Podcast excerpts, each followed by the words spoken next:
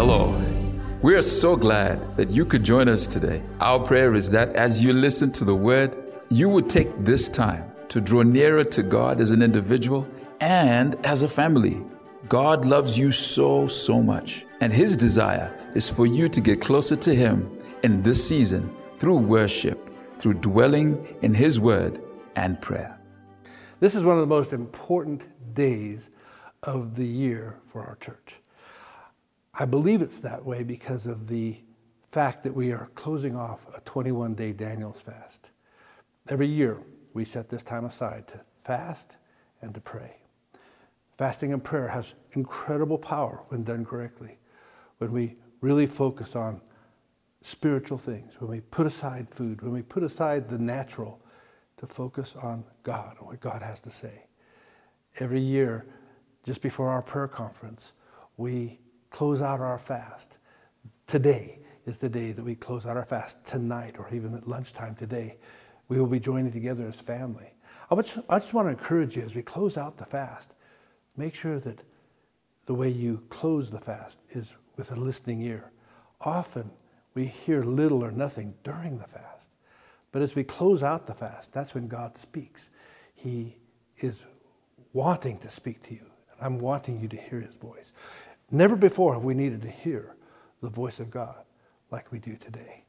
So today I've also brought the, a message. And uh, I couldn't think of a title, but I thought of plodding through. You know, the word plodding paints for us a very definitive picture. We plod through a muddy field. It kind of reminds me when we were building our building and we would have to go do site inspections.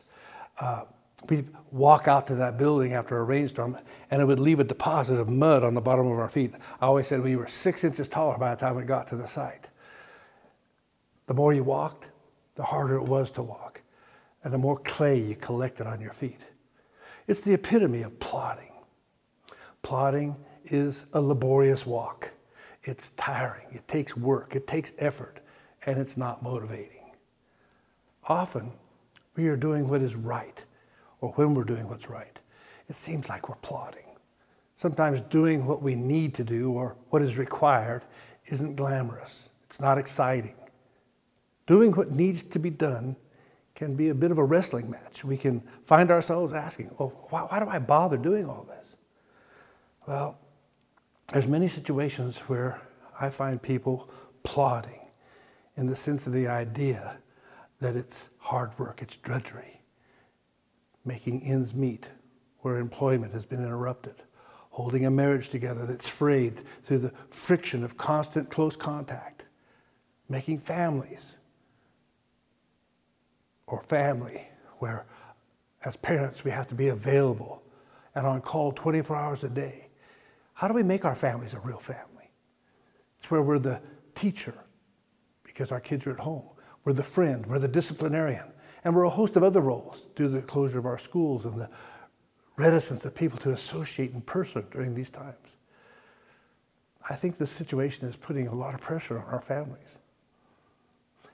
Finding energy to lead my family spiritually or even faithfully attending church online can seem to be like I'm plodding Maintaining friendships and building a life seems like we're plodding. There are times when all we can do is put one foot in front of the other and hope for better days.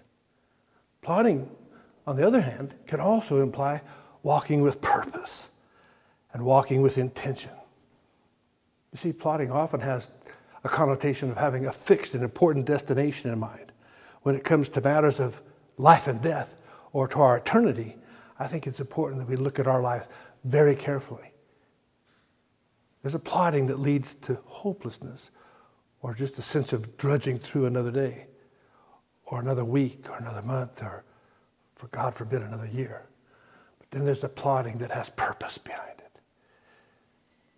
It seems as if we can begin to plod along in our walk with God sometimes.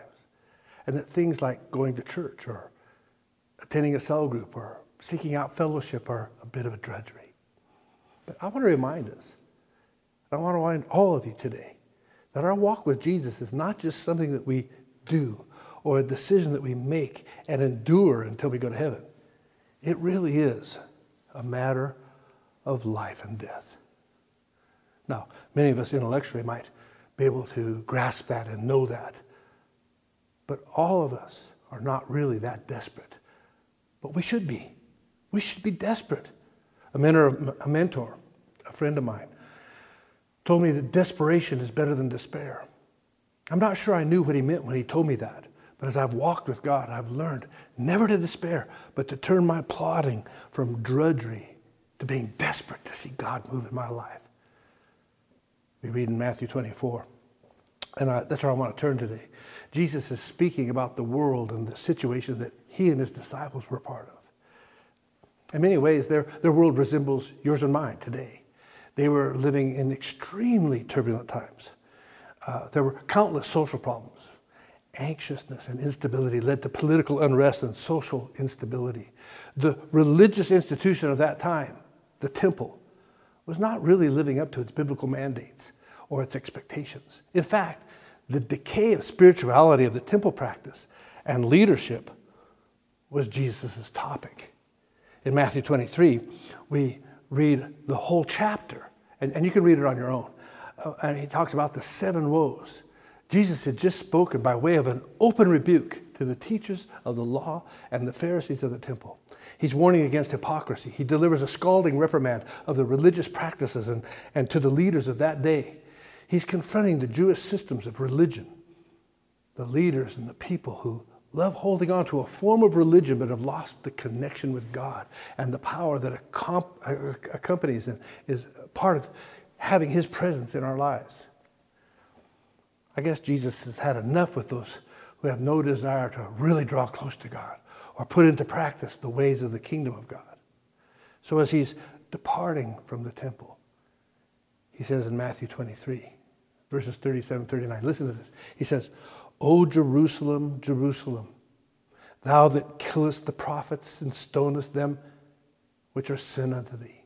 How often I would have gathered thy children together, even as a hen gathers her ch- chickens under her wings, and you would not. Behold, your house is left unto you desolate.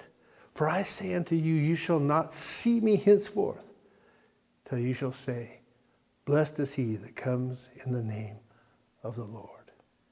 You see, he's finished.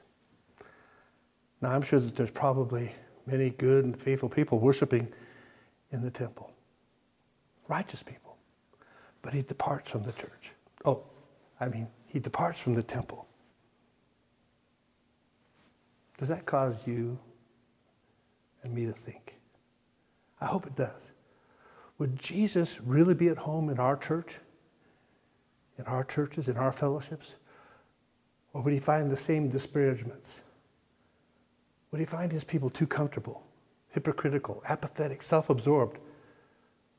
or their slogging is now drudgery and has little or no purpose associated with it.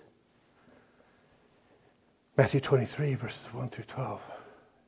It says, Then Jesus spake to the multitude and to the disciples, saying, The scribes and the Pharisees sit in Moses' seat. All therefore, whatever they bid you, observe. And observe and do. But do not ye after their works, for they say and do not. For they bind heavy burdens and grievous to be borne and lay them, lay them on men's shoulders. But they themselves will not move them with one of their fingers. But all their works they do for to be seen of men. They make broad their phylacteries. They enlarge the borders of their garments. They love the uppermost rooms at feasts and the chief seats in the synagogue and the greetings in the markets and to be called of men, Rabbi, Rabbi. But be ye not called rabbi, for one is your master, even Christ, and all of you are brethren. And call no man your father upon the earth, for one is your Father, which is in heaven. Neither be ye called masters, for one is your master, even Christ. But he that is greatest among you shall be your servant, and whosoever shall exalt himself shall be abased, and he that humbles himself shall be exalted. Then Jesus talks with his disciples as he leaves the temple. And in Matthew 24, it's one of the most powerful pictures, and we, we recall it all the time.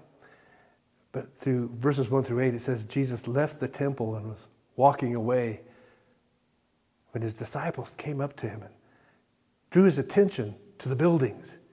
Do you see all these things? He asked. I tell you the truth. Not one stone here will be left on another. Everyone will be thrown down. What, what a statement Jesus just made there. The Bible says as he was sitting, sitting on the Mount of Olives, the disciples came to him privately. Tell us, they said. When will this happen? And what will be the sign of your coming at, and the end of the age? Jesus answered, Watch out that no one deceives you. For many will come in my name, claiming I am the Christ, and they will deceive many. You will hear of wars and rumors of wars, but see to it that you are not alarmed. Such things must happen, but the end is still to come. Nation will rise against nation, and kingdom against kingdom. There will be famines and earthquakes in various places. All these are the beginning of birth pains. Now, you and I, we can, we can, of course, relate to all of this especially wars and rumors of wars, nations rising against nations, uprisings within nations, earthquakes, storms, famines. All these things are happening. But the Bible says these are the beginning of the birth pains. I don't know if the end of the world will be happening today, tomorrow, or in 100 years. But I do know this that there's something important for the followers of Jesus to remember. We're not supposed to be paranoid. We're not supposed to become doomsday cynics, but we have a vital role to play. We will, as the disciples before us, Jesus' disciples, we're going to have to place our focus on the right thing. As Jesus leaves, his disciples remind him of these great buildings that the Jews have built. It's like they're saying, okay, Jesus, we know that our leaders are pretty bad, but at least we have this temple that will endure. At least we can celebrate with this. At least someday, this will be the center of all of God's kingdom on earth. Jesus, with just a few brief words and in mere moments, reduces their thoughts and the center of Jewish religion from a temple to a broken down pile of rubble. He is saying that the buildings are not what's important. They aren't important. Great buildings will be destroyed. Amazing to all of us. We know that history shows us that the temple was actually destroyed in 70 AD, and some of them actually did see the destruction in their lifetime. of course, the disciples are shocked to hear Jesus speak like this. They're, in fact, they're dumbfounded. Jesus keeps walking, and they can't even fathom it. Finally, they catch up to Jesus. He's sitting on the Mount of Olives, overlooking the temple site. And the only thing they can ask is, when, when will this happen? Boy, I often wonder what was going through their minds at that time. Why are they asking, when will it happen? Maybe they're just hoping, man, maybe I just don't want it to happen in my lifetime. But Jesus doesn't even go there. He gives them and us a warning about not being deceived and who we're to follow in the midst of all the chaos. He even reminds them and us that following Jesus will be difficult and might even cost us our lives. I think this is important. In fact, more important today for you and me than probably ever before. See, Jesus is speaking to the time of the end, the end of all things. Jesus says, turbulent times will come. So make sure that you get through them in the right way and on the right side. Paul said it this way He says, When, not if, when the evil one attacks you, you better have on the full armor of God so that at the very least you'll be able to stand on the gospel of peace. We must be also aware that the person of the Holy Spirit who's been given to us is here to guide us and to comfort us. And then I think we have to take very strong cognizance of the role of angels and the role they play in our lives. I've encouraged in the word of the year this year for us to memorize Psalm 91. Psalm 91. I remember when I first came to this country, that became my bedrock. He that dwelleth in the secret place of the Most High shall abide under the shadow of the Almighty. I will say of the Lord, He is my refuge and my fortress, my God. In Him will I trust. Surely He shall deliver me from the snare of the fowler and from the noisome pestilence. He shall cover thee with His feathers, and under His wings thou shalt trust. His truth shall be thy shield and thy buckler. Thou shalt not be afraid of the terror by night, or the arrow that flies by day, nor the pestilence that walketh in darkness, nor for the destruction that wasteth at noonday. A thousand shall fall at thy side, and ten thousand at thy right hand, but it shall not come nigh thee. Only with thine eyes shalt thou behold and see the reward of the wicked, because thou hast made the Lord, which is my refuge even the Most High thy habitation. There shall no evil befall thee, neither shall any plague come nigh thy dwelling place. For he shall give his angels charge over thee to keep thee in all of thy ways. They shall bear thee up in their hands, lest you dash your foot against a stone. You shall tread upon the lion and the adder, the young lion and the dragon shalt thou trample under feet because he has set his love upon me. Therefore will I deliver him, the Bible says. I will set him on high because he hath known my name. He shall call upon me and I will answer him. I will be with him in trouble. I will deliver him and honor him. With long life, I will satisfy him and show him my salvation. I think we should get up and probably quote that to ourselves every single day. You know, as we find ourselves plodding through turbulent times, what does that mean for us? What does that mean for the year that lies ahead? Well, three things that we can do while we're plodding through turbulent times. Number one, we need to be prepared. Don't wait until the tough times are upon us to start getting ready. This is why it's so important to practice spiritual disciplines of daily Bible reading, prayer, meditation, fellowship, cell groups, men's and women's meetings, whatever those daily disciplines are for your life. You see, I, I, I found that for many, it becomes much more difficult to reconnect with spiritual discipline if we wait until times get tough. It's like waiting for your health to deteriorate before you start regular exercise. You know, it's much harder in crisis than building strength and endurance with a regular interval of exercise. That's why we should be in the, the gym or running or doing something every day. Now, also understand that life isn't fair. Circumstances change. You see, the, the river may be smooth and calm, but just around the next bend, there may be a stretch of white water rapids that, man, you're, you weren't prepared for. But you need to be prepared and ready for things to change. Bill Gates, in his book, The Speed of Thought, lays out 11 rules. 11 rules that most students don't learn, whether they're in high school or in college, but they should.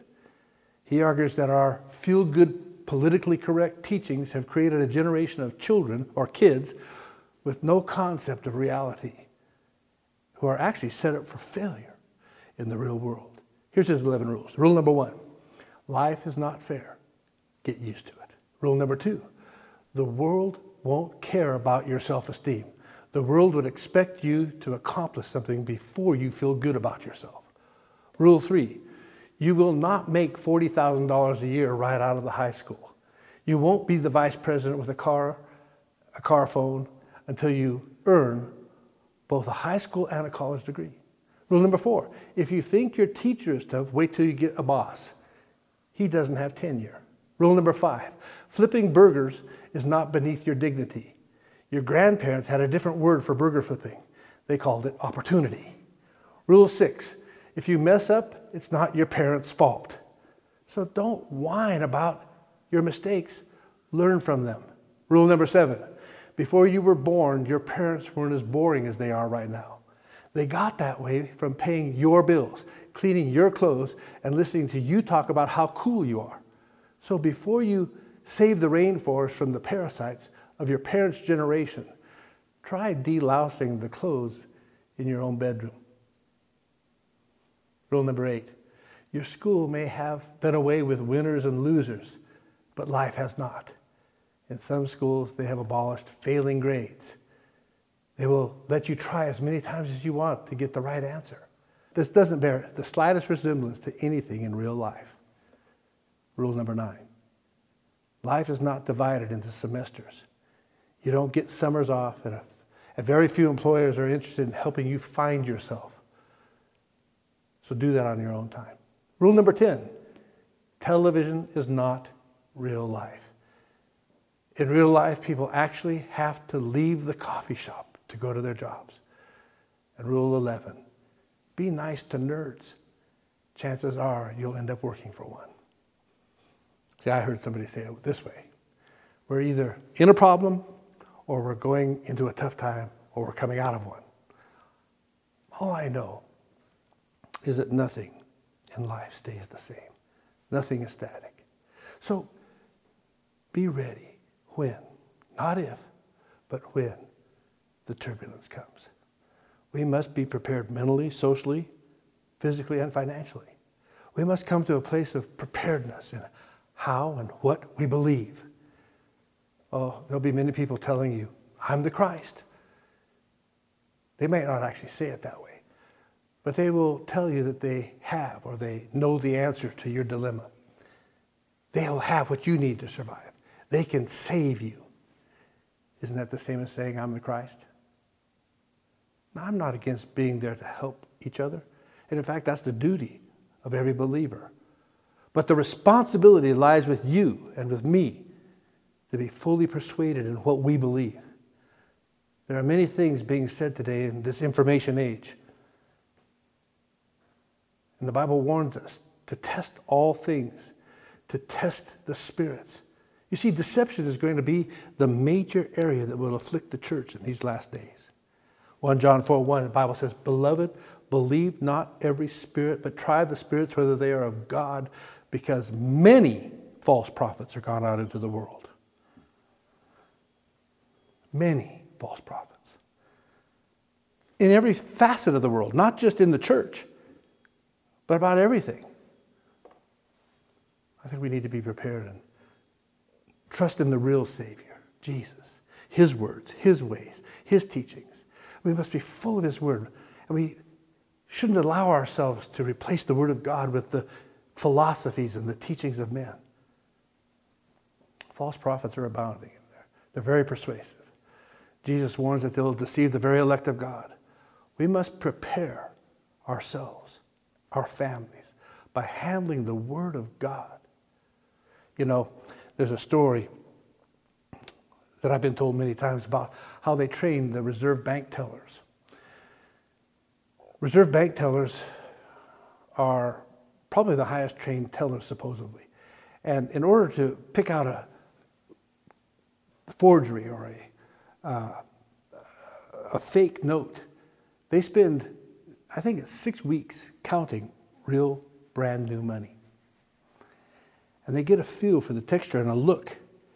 And then their exam is at the end of their training. They're given all the best counterfeits in a stack of old notes. They're able to go through that because they've handled so much of the real, they can pick out the fake. They can pick out the counterfeit. Boy, I hope that for you and I, that you and I will do the same, that we will handle so much of the Word of God that we'll be able to see the fake. We'll be able to see and test the spirits against the Word of God and not be deceived.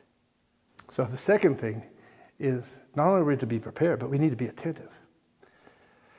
At this time in the condition and history of the world, we need to be attentive to what's going on around us.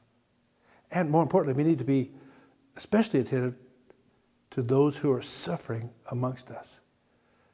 You see, there are many who are suffering from the effects of the mismanagement that has been accompanying the COVID crisis, the COVID outbreak. Don't neglect this aspect of the gospel because it's expressed in so many different ways throughout the scripture. In fact, the Bible teaches us that as we water others, we ourselves will be watered. Jesus also taught that if we give of ourselves, if we give of our finances, if we, if we give of anything, it'll be returned to us, pressed down, shaken together, and running over. I've learned that when I'm attentive to the needs and the, especially the suffering of others, God takes an interest in my needs. Now, more than ever, we need to realize that Jesus wants to use you and me to be his hands extended to helping meet the needs of others, their sufferings, their needs in this time of turbulence. Helping others is one of the greatest ways that we can get out of our own turbulent times. You see, by, by doing so, we can help sustain someone in their tumultuous time. Not only that, but we derive the benefit of the simple fact that it feels good. It feels good when we help somebody else, but it also reminds us of God's love for us. It gets us out of our poor me syndrome. Oh, poor me. Often, while we're waiting around for someone else to do something for us, we miss out on the wonderful opportunity, the wonderful blessing that God has for us that could have been ours by just getting outside of our own problems to help someone else. I think you've all heard of the woman who took her husband to the doctor's office and after the checkup, the doctor said, Well, your husband is suffering from a very serious ailment. The husband, who was hard of hearing, said, What did he say? His wife said, He says you're sick. The doctor went on, But there is hope. You just need to reduce his stress. I'm recommending that each morning you make him a healthy breakfast. You must make sure that your demeanor is always pleasant, nice, and kind throughout the day. For lunch and dinner, make and serve him his favorite meals. Don't discuss any of your problems with him, as that'll only make his stress worse. Don't raise your voice at him. Don't argue with him. And most importantly, as often he as he desires, cater to your husband's conjugal needs. If you can do this for your husband for the next six months to a year, I think your husband will have a complete recovery. The husband said, What did he say? That's why I said, He says you're going to die. You see, I think sometimes we think it's too hard to help somebody else. But really, put yourself in their shoes. Let's reach out. Let's be God's hand extended. Number three, we need to be faithful. Don't give up. Don't give in. Keep doing what God has called you to do. Keep worshiping. Keep praying. Keep serving. Keep on keeping on. You might just be giving up right before your miracle happens. Have you ever wondered how easy it is to fail? You just need to give up. By giving up, you agree to fail. Just think if everyone born in this world would have taken the easy way out humanity would have just perished. The truth is that it is very immature and very foolish to give up. Determination is the antidote to giving up. More often, determination is the only thing that really determines success in our lives. Now, I'm, heard, I'm sure you heard the story about the donkey that once fell in the well, and the farmer tried his best to take him out, but couldn't do so. So he decided to bury the donkey and closed up the well and began shoveling dirt and soil into the well. The farmer called his friends to come and help him, and uh, they were covering up the well with dirt and soil. The donkey understood that he has been abandoned to die soon. With renewed vigor and determination, he began to shake off the dirt that was being dropped over him. As more dirt was dropped, he would shake it off and then take a step up. Finally, as the dirt kept on dropping, he reached the top of the well and climbed out of the edge alive. I can tell you something life is going to keep throwing challenges in the form of problems, in the form of tumultuousness at you and I. Giving up would mean certain and immediate defeat. The only chance that you and I have is to keep trying one more time. Continuing our efforts is the only guaranteed way to success. My mentor told me, he says, perseverance will always outlast persecution. Boy, these words have been my saving grace on more than one occasion. I think we all know the story of Thomas Edison. It's a perfect example of determination and tenacity. His quote he said, Our greatest weakness lies in giving up. The most certain way to succeed is always to try just one more time. That quote is what Edison lived by. One of his endeavors was to create a filament for the electric light bulb. It was said that he failed 10,000 times before succeeding in coming up with the tungsten filament bulb. In his own words, he said this I have not failed. I've just found 10,000 ways that don't work. Wow. What an amazing way to think of life. So let me encourage you don't slack off, don't cut corners, don't be mediocre, and don't be lukewarm. Be faithful. We knew that the start of this year would be tumultuous. And already we have seen a horrific start. We don't know what will happen during the rest of this year. We don't know how bad things will get. One thing I'm sure of is the fact that God is faithful. He'll never leave us, He'll never forsake us. We know that the Lord is our provider. We know that God is more than able to do exceedingly and abundantly above all we can ask or imagine. We know that God is not finished with us yet. So let's not be finished with God. Let's not give up before the miracle. Place your hope in God. Place your trust in Him and don't give up on what God is doing. For me, it is a matter of life and death. I get that.